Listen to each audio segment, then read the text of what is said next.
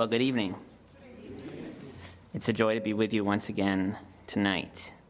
If you would, please turn your Bibles to the book of Exodus, where we will be reading in a moment from Exodus 2, verse 23, to Exodus 3, verse 15.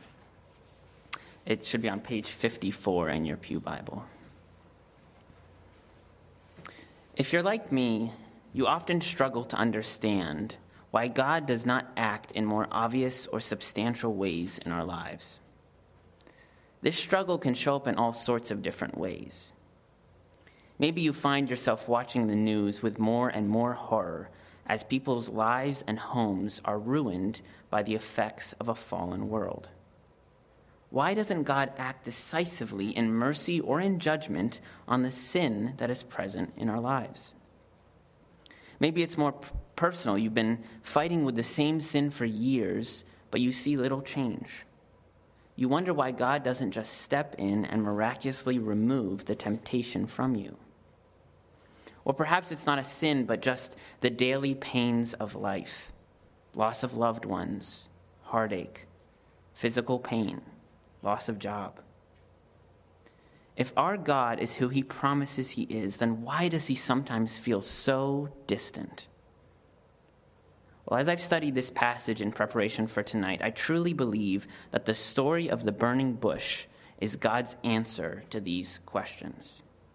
Certainly, it isn't the only answer that the Bible gives, but it is one of the most comforting passages in Scripture for Christians who are weary of the daily effects of a fallen world. I trust that God will use this, His Word, to comfort and encourage our souls tonight. Given the length of the passage, I won't ask you to stand as I read it, but I do encourage you to give your whole attention to it. This is the word of our God. Exodus 2, beginning in verse 23. During those many days, the king of Egypt died, and the people of Israel groaned because of their slavery and cried out for help. Their cry for rescue from slavery came up to God, and God heard their groaning, and God remembered his covenant with Abraham, with Isaac, and with Jacob. God saw the people of Israel, and God knew. Now Moses was keeping the flock of his father in law, Jethro, the priest of Midian. And he led his flock to the west side of the wilderness and came to Horeb, the mountain of God. And the angel of Yahweh appeared to him in a flame of fire out of the midst of a bush. He looked, and behold, the bush was burning, yet it was not consumed. And Moses said, I will turn aside to see this great sight, why the bush is not burned. When Yahweh saw that he turned aside to see, God called to him out of the bush, Moses, Moses. And he said, Here I am. Then he said, Do not come near. Take your sandals off your feet, for the place on which you are standing is holy ground. And he said, I am the God of your father, the God of Abraham, the God of Isaac, and the God of Jacob.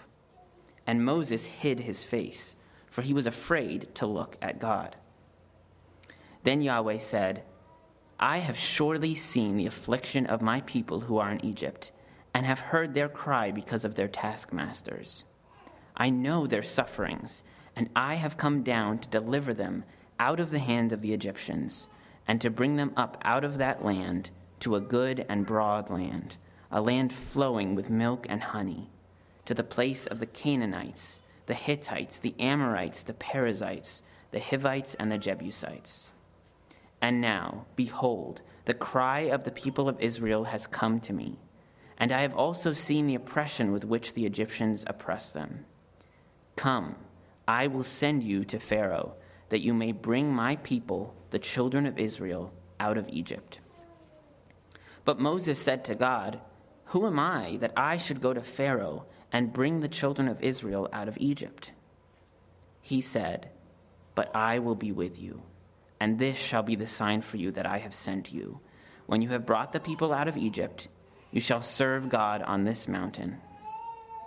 Then Moses said to God, If I come to the people of Israel and say to them, The God of your fathers has sent me to you, and they ask me, What is his name? What shall I say to them? God said to Moses, I am who I am. And he said, Say this to the people of Israel I am has sent me to you. God also said to Moses, Say this to the people of Israel Yahweh, the God of your fathers, the God of Abraham, the God of Isaac, and the God of Jacob, has sent me to you. This is my name forever, and thus I am to be remembered throughout all generations. This is the word of the Lord. Let's pray. Heavenly Father, as we have sung tonight, you truly are a God above and beyond all of our praising. We learn this morning that you have given us the gift of your word. Please bless us as we come this evening to study it. Open our eyes to the truth and wonder of your revelation to Moses in this passage, and help us to leave tonight refreshed and joyful at the God that has revealed himself to us. In Jesus' name we pray. Amen. To say things were difficult for the Israelites would be quite the understatement. During the reign of Joseph, the people of God had known prosperity in Egypt. Even after Joseph's death, the Egyptians had treated them well. But soon, a new king of Egypt had ascended the throne, a king who had no love for the Israelites. And so the chosen people of God fell from being represented at the highest level of government to being a desolate tribe of slaves. They were afflicted, forced into hard labor, and Pharaoh even commanded that their male children were to be put to death to control their population. Now, the people of Israel knew God's promises. They had been told by their parents the stories of Abraham, Isaac, and Jacob. They knew how God had rescued his people time and time again out of danger, war, and treachery. But year by year slipped by, and no help came, no deliverance. Surely some of the Israelites began to doubt the goodness of God. Where was he? Why had he not come to their aid? It appeared that after all those wonderful promises, after his covenants with Adam, with Noah, and with Abraham, God had abandoned his people. In other words, the people of Israel were not so different from ourselves. Sometimes when we read our Bibles, we begin to forget that these were real men and women with real faith, but also with real struggles. But perhaps more dangerously, we can also begin to forget that we have a real God with real compassion, real power, and real steadfast love. Just like us, the people of Israel were in constant danger of forgetting God's character. Well, in our passage tonight, we see God's answer to this problem. If you want the short version of my message tonight, here it is. The story of the burning bush reveals God's character to the people of Israel. It teaches and reminds us who He is. We will look together at this revelation of God's character under three headings. First, our God is omniscient. We see that primarily in chapter 2, verses 23 to 25. Second, our God is sovereign. We will see this primarily in chapter 3, verses 1 to 12. And finally, our God is Yahweh. And we'll explore what that name means when we get to it in chapter 3, verses 13 to 15. So God is omniscient, He is sovereign, and He is Yahweh. First, see with me that our God is omniscient. Omniscience is a theological term which means simply all knowing. Everything that has happened is happening now and will happen is known to God. He is aware of every thought, word, and deed. Psalm 33 describes God's omniscience this way Yahweh looks down from heaven, he sees all the children of man. From where he sits enthroned, he looks out on all the inhabitants of the earth. He who fashions the hearts of them all and observes all their deeds. Notice how God's omniscience is tied to his role as our creator. He who fashions man's heart necessarily knows and observes all of mankind's deeds. And we see this observation played out in our passage tonight, don't we? Look especially at chapter 2, verses 24 and 25. And God heard their groaning, and God remembered his covenant with Abraham, with Isaac, and with Jacob. God saw the people of Israel, and God knew. Here we have four different verbs used to describe God's awareness of the situation. Clearly, the main point of the variety of terms is to give us a sense of God's all encompassing knowledge of worldly affairs.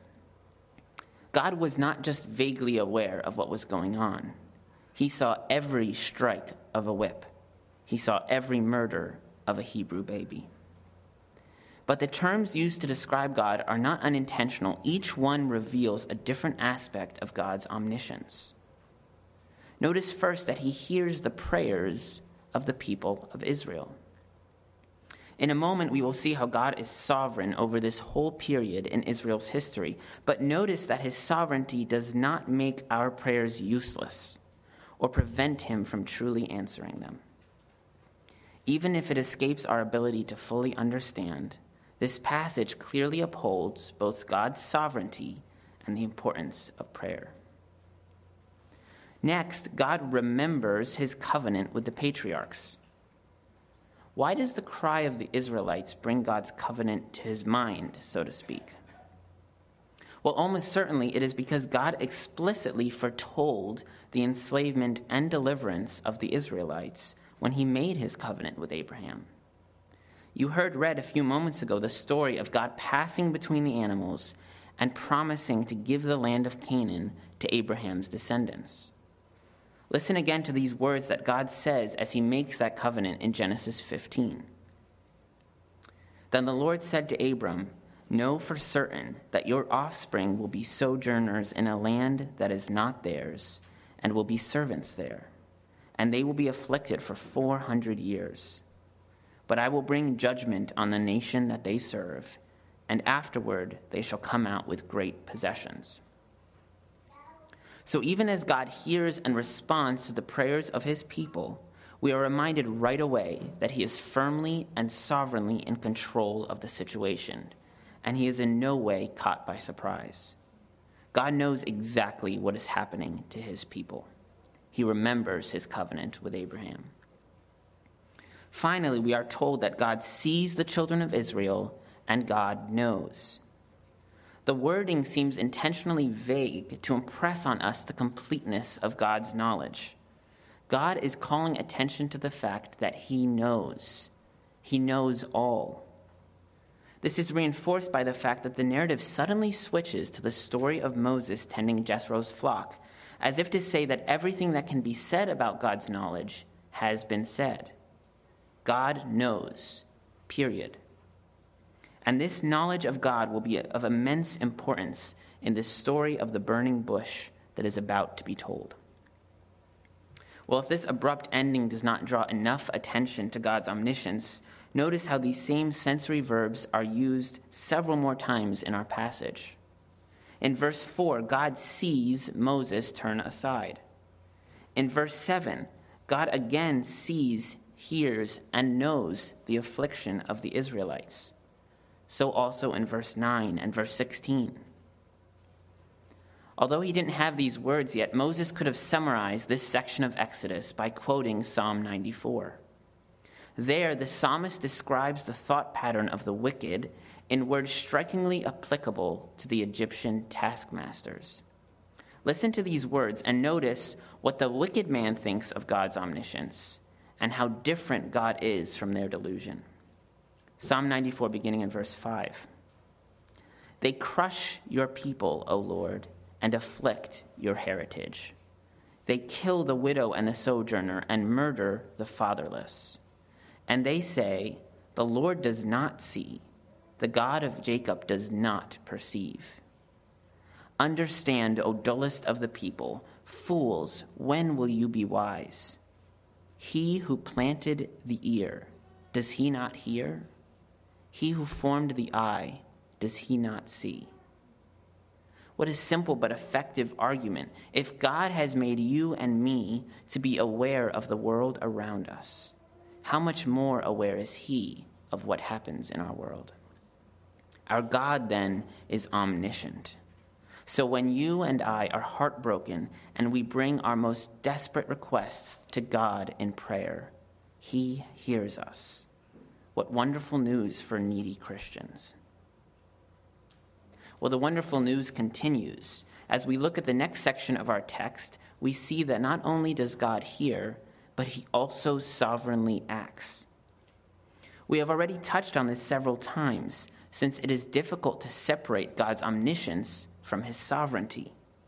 Because God knows, he sovereignly acts. And because he sovereignly acts, he knows what will happen. Notice with me how completely in control God is throughout our entire passage. We will look at five different sovereign acts of God. First, and briefly, because we've already noted it, God is in control of Israel's captivity. The Egyptians thought they were in control of the Israelites, but they were simply following the exact plan that God had revealed to Abraham hundreds of years ago. As surely as God would allow his people to be enslaved by the Egyptians, he would also deliver them by the hand of Moses. In other words, God's covenant promises to Abraham inevitably came true. The Israelites were enslaved, and now they will be saved. God's second action in our text is to guide Moses to Mount Horeb. As we mentioned before, there is an abrupt change at the beginning of chapter 3 as we are reintroduced to Moses. The last time we heard about Moses was earlier in chapter 2, when he was exiled to Midian and had settled down to live with Jethro the priest and to marry his daughter Zipporah. Now, in chapter 3, we see that Moses has built a life in Midian and is working as a shepherd under his father in law, Jethro. As far as we know, this extraordinary moment in redemptive history started as an ordinary day for Moses. He woke up, got ready, and began tending to his flock. But in this ordinary duty of life, God guides Moses to Mount Horeb, which is also called Mount Sinai. Looking ahead to verse 12, we see that God promises to bring the Israelites again to this mountain. His promise is fulfilled in Exodus 19 when the Israelites encamp at Mount Sinai. So, God guides Moses and later all of Israel to this mountain. Third, God appears to Moses. We read that the angel of the Lord appeared to him in a flame of fire out of the midst of a bush. He looked, and behold, the bush was burning, yet it was not consumed. There are two questions we have to address in this verse Who appears to Moses, and what is going on with this bush? To the first question, there are two common theories. One theory is that an angelic messenger from God appears to Moses and relates God's message to him. The other theory is that God himself, in a pre incarnate form, appears to Moses out of the bush. While we can't do the whole debate justice here, I think the text supports the view that the angel of the Lord is God himself. Why do I say that? Because the angel of the Lord and God are referred to interchangeably in our passage. Notice how the angel of the Lord is the one who appears in the bush in verse 2, but then it is God himself who calls to Moses out of the bush in verse 4. In verse 6, Moses is afraid to look at not the angel of the Lord, but God himself. And in verse 8, the Lord says that he has come down to deliver the Israelites. I think the most natural interpretation of this is that the angel of the Lord is God. Regardless of how this is understood, it is clear that God is the one who is acting. God guides Moses to the burning bush, and it is God's words that Moses hears. Now we must ask ourselves what is the purpose of this burning bush? There are two textually supported points that we want to see here. First, and this will come as no surprise to you, the bush is in fact burning. Fire is used throughout Exodus and the Old Testament to symbolize the radical holiness of God. Just as our own human bodies cannot bear to be touched by fire, so sin cannot exist in the presence of God. It must be eradicated. We see support for this in verses 5 and 6, where Moses is commanded to remove his sandals because the ground is holy. And Moses is also so overcome by God's presence that he hides his face. This is especially striking when we consider that this section that we are looking at focuses on God's sovereignty.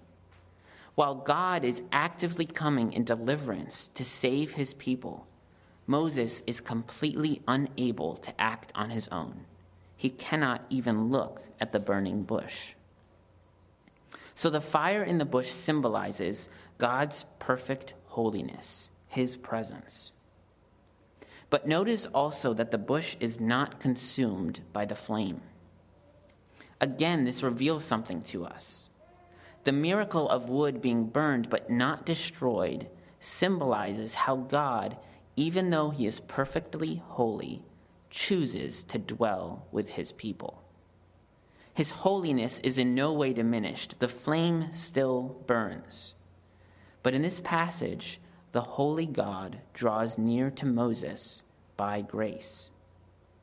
Not only that, God draws near to the whole people of Israel.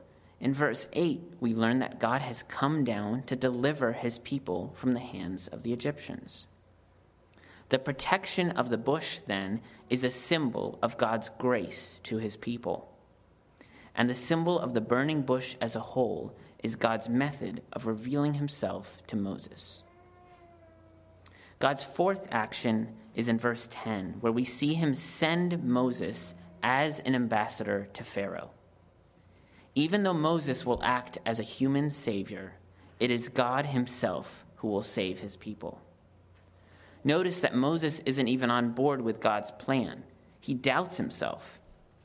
Who am I that I should go to Pharaoh and bring the children of Israel out of Egypt? Well, God's answer to this question in verse 12 reveals his fifth and final sovereign action in our passage tonight I will be with you. What a wonderful answer to Moses' fears. You see, Moses is focused on his own lack of talent or his own fear of confronting Pharaoh. Who am I? he asks. Moses doesn't think that he has the gifts or maybe the talents to act as God's messenger. Well, rather than getting angry with Moses for missing the point, or dismissing Moses as a waste of time, or even giving Moses a pep talk, God does something very unexpected. He effectively agrees with Moses. Moses is right that he cannot persuade Pharaoh on his own. So God gives Moses the most incredible gift. God promises to be with Moses to be Moses' strength, Moses' confidence, Moses' Lord. And this shocking closeness of God to his people brings us to our final point our God is Yahweh. We've already seen important revelations of God in this passage, but in this climactic section of verses 3 to 13 to 15, God reveals his very character who he is. And he is astounding. Look with me first at verse 13, where we get Moses' question. If I come to the people of Israel and say to them, The God of your fathers has sent me to you, and they ask me, What is his name? What shall I say to them? Why is Moses asking this question in the first place? If you had been an Israelite living in Egypt, and Moses had come to you saying that he had a message from God, would your first question have been, Well, what is God's name? But think about how names are used throughout Scripture.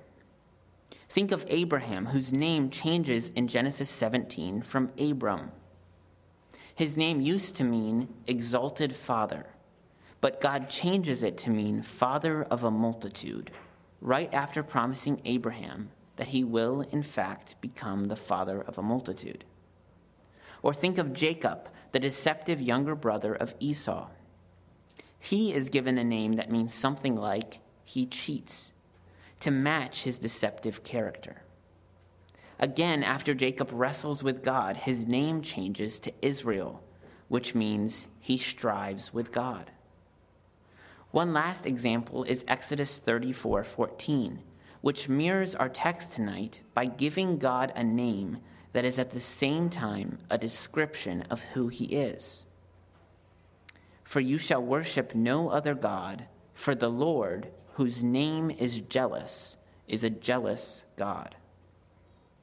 So, really, Moses' question seems to be In what way shall I describe the God who has sent me? In other words, Moses desires to know more about God if he is going to be sent by God as his messenger. One commentator remarks how audacious this request is. Is Moses really in the position to ask God to reveal his divine character to Moses. But the miraculous thing is that God chooses to answer his question. God said to Moses, I am who I am. And he said, Say this to the people of Israel I am has sent me to you. I am who I am. In English, this phrase can come across perhaps as a flippant reply to Moses, sort of like saying, Well, I'm me, Moses. Stop asking silly questions. But if you understand the meaning behind Moses' question, then it allows you to grasp how amazing this statement is. God is not dismissing Moses' question about his name. Rather, he is answering Moses' question about his character. Another example might be when God says, I will be gracious to whom I will be gracious, and I will show mercy on whom I will show mercy. God is describing a definite part of his character. So, what is it that God describes about himself? I am who I am. God declares that he is the source of all being. Unlike us, God does not receive his existence from someone else. If God did, did, then he might have said, I am what I was made to be. We also learn here that God does not have a beginning. If God did, then he would have said, I am what I once was not. God also does not have an end. If he did, then he might have said, I am what I will not be. No, God is eternal. He is timeless, he is unchangeable. His nature is utterly unique. God is, I am. After verse 14, Exodus 3 could have ended. What more did Moses need? He had been given a command by this infinite God of unimaginable splendor. The I am had sent Moses, so Moses had to go but a defining element of God's interactions with mankind is his gracious kindness towards us. He does not give us what we deserve, nor does he give us only what is barely necessary. He goes above and beyond anything we could imagine. And so, verse 15 follows verse 14. God also said to Moses, Say this to the people of Israel Yahweh, the God of your fathers, the God of Abraham, the God of Isaac, and the God of Jacob, has sent me to you. This is my name forever, and thus I am to be remembered throughout all generations. A quick note on the wordplay involved in this passage, and your English Bible probably has footnotes explaining this. The Hebrew word translated as I am in your Bible is pronounced ehyeh, and it means I am or I will be. God takes this verb and he turns it into a name. So Ehyeh, repeated three times in verse 14, becomes the name Yahweh in verse 15, and you can kind of hear the similarity between the two words. Most English Bible translations follow the custom of translating the name Yahweh as the Lord with all capital letters. So, why do I say that it's important that verse 15 follow verse 14? Because it reinforces God's unimaginable greatness and it couples it with his unimaginable graciousness. In other words, the God who reveals himself as the I am of verse 14 is the same God who came down and dealt graciously with Abraham, Isaac, and Jacob. His character is one of incomprehensible grandeur, yes, but his character is also one that loves the unlovable and has mercy on the merciless. And you can see how beautifully these two aspects of God's nature complement one another. The God who covenanted with the patriarchs is the same God who appears now to Moses, and he will remain the same throughout all generations. Yahweh is his name forever, and so covenant faithfulness is his character forever. Slow down with me and think about this for a moment. Because if God is who he says he is in this passage, then his unchanging nature does not stop in Exodus 3. It extends to this very moment, to this very room. Think about the sin you have been struggling with for years. Think about the chronic pain you experience. Think about that persistent worry that constantly resurfaces and sometimes threatens to engulf you. As you've heard preached here at Grace many times, the Bible does not simply tell us to have a stiff upper lip and ignore our suffering. Our suffering is a serious problem the Bible offers a serious answer. And the answer is this if you are a believer, then you have been given a promise of deliver- deliverance from the living God. He has said that he will never leave you nor forsake you, and he proved it on the cross. His faithfulness will last forever. In the words of Hebrews, our God is the same yesterday, today, and forever. This means that even when we do not understand why God is allowing us to suffer and to struggle, the believer can say with confidence God knows my struggles. God hears my prayers. God acts for my good. And God will always be faithful to me. Henry Law sums it up beautifully when he says in his commentary Believer, drink hourly of this cup of joy. Do not suffer Satan to infuse a poisonous doubt. Christ loved you largely when, in the councils of eternity, he received you into his heart. He loved you truly when, in the fullness of time, he took upon himself your curse. He loved you tenderly when he showed you by his Spirit his hands and his feet and whispered to you that you were his. He loves you faithfully while he ceases not to intercede on your behalf and to scatter blessings on your person and your soul.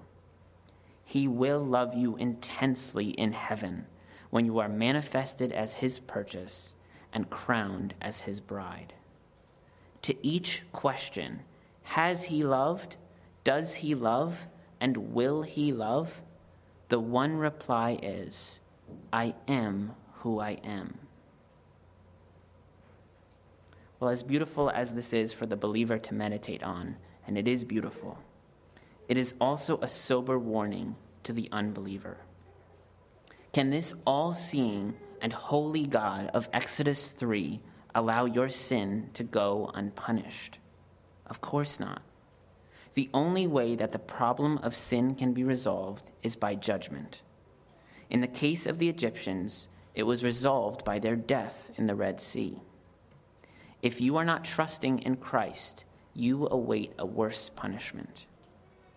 Peter warns us in the New Testament that though God exhibits patience for a time to draw men and women to Christ, he will come suddenly in judgment, and all the evil and wrong that he has seen and heard since the dawn of time will be dealt with forever. So do not delay. Take advantage of the patience of God towards you and run to him. He is near to the brokenhearted. Well, as we close, I want to return to a verse that we previously looked at. I already told you how the Hebrew word ehyeh can mean I am or I will be. Exodus 3, interestingly, is the first chapter in the Bible where this particular form of the verb is used. More interestingly still, the word is not first used in verse 14. It is actually first used in verse 12 but I will be with you. The English translation that you have is excellent, but it cannot entirely capture the wordplay going on here. An alternate translation might read, But the I am is with you. Well, why do I mention this? Because through, throughout the rest of Scripture, this verb form is almost always used in the same way that it is used in verse 12 it introduces a promise from God. These promises that appear throughout Scripture have a depth and a weight added to them when we realize that they are all hearkening back to Exodus 3. When we see that all these promises have their root in the ever living, ever faithful God who reveals himself to us. As we have seen tonight, his promises are an outflowing of his character. Listen, for instance, to God's promise to Joshua Just as I was with Moses, so I will be with you. I will not leave you or forsake you. Or God's promise to Solomon I will be to him a father, and he shall be to me a son. I will not take my steadfast love from him. Or perhaps most striking of all, God's promise of an everlasting covenant in Jeremiah 32. Hear these words And they shall be my people, and I will be their God. I will give them one heart and one way, that they may fear me forever, for their own good and the good of their children after them. I will make with them an everlasting covenant, that I will not turn away from doing good to them. And I will put the fear of me in their hearts that they may not turn from me. I will rejoice in doing them good, and I will plant them in this land in faithfulness with all my heart and all my soul. How is it that this God of glory we have been studying tonight could make such a promise to sinners? How could he rejoice in doing us good when we were quite literally hell bent on doing him evil? Well, perhaps you've heard something of this answer before. The unexpected answer arrived to a young woman named Mary in the first century AD. It arrived in the form of a child called Emmanuel, God with us. The answer arrived to the Jews in the form of a man who made incredible claims and performed incredible acts. It appeared when he opened his mouth and said, Truly, truly, I say to you, before Abraham was, I am. The answer to our sin and shame came not with glory and honor, but with the humility of the cross. But death on a cross could not prevent God from keeping his covenant promises. No, rather, it was the instrument that he used to fulfill his promises. And when Christ burst forth from death's grip, his name became the name at which every knee shall bow, which in the words of Exodus 3 will be remembered throughout all generations. And Christ's death and his resurrection became the grounds of our Christian hope, so that in the book of Revelation we hear these wonderful words which echo so closely the words of Exodus 3:14. Fear not, I am the first and the last. and the living one. I died, and behold, I am alive forevermore, and I have the keys of death and Hades. It is done. I am the Alpha and the Omega, the beginning and the end. To the thirsty, I will give from the spring of the water of life without payment. The one who conquers will have this heritage, and I will be his God, and he will be my son. Let's pray.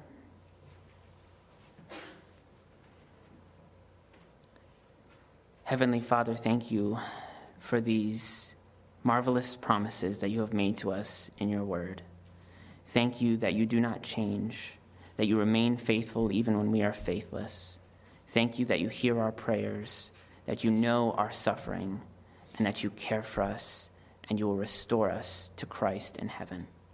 Please help us to hold on to that hope, to be reminded today and every day of your faithfulness to us and help us to rest and to rejoice in your love. We pray this in the name of your Son, Jesus Christ. Amen. If you would please.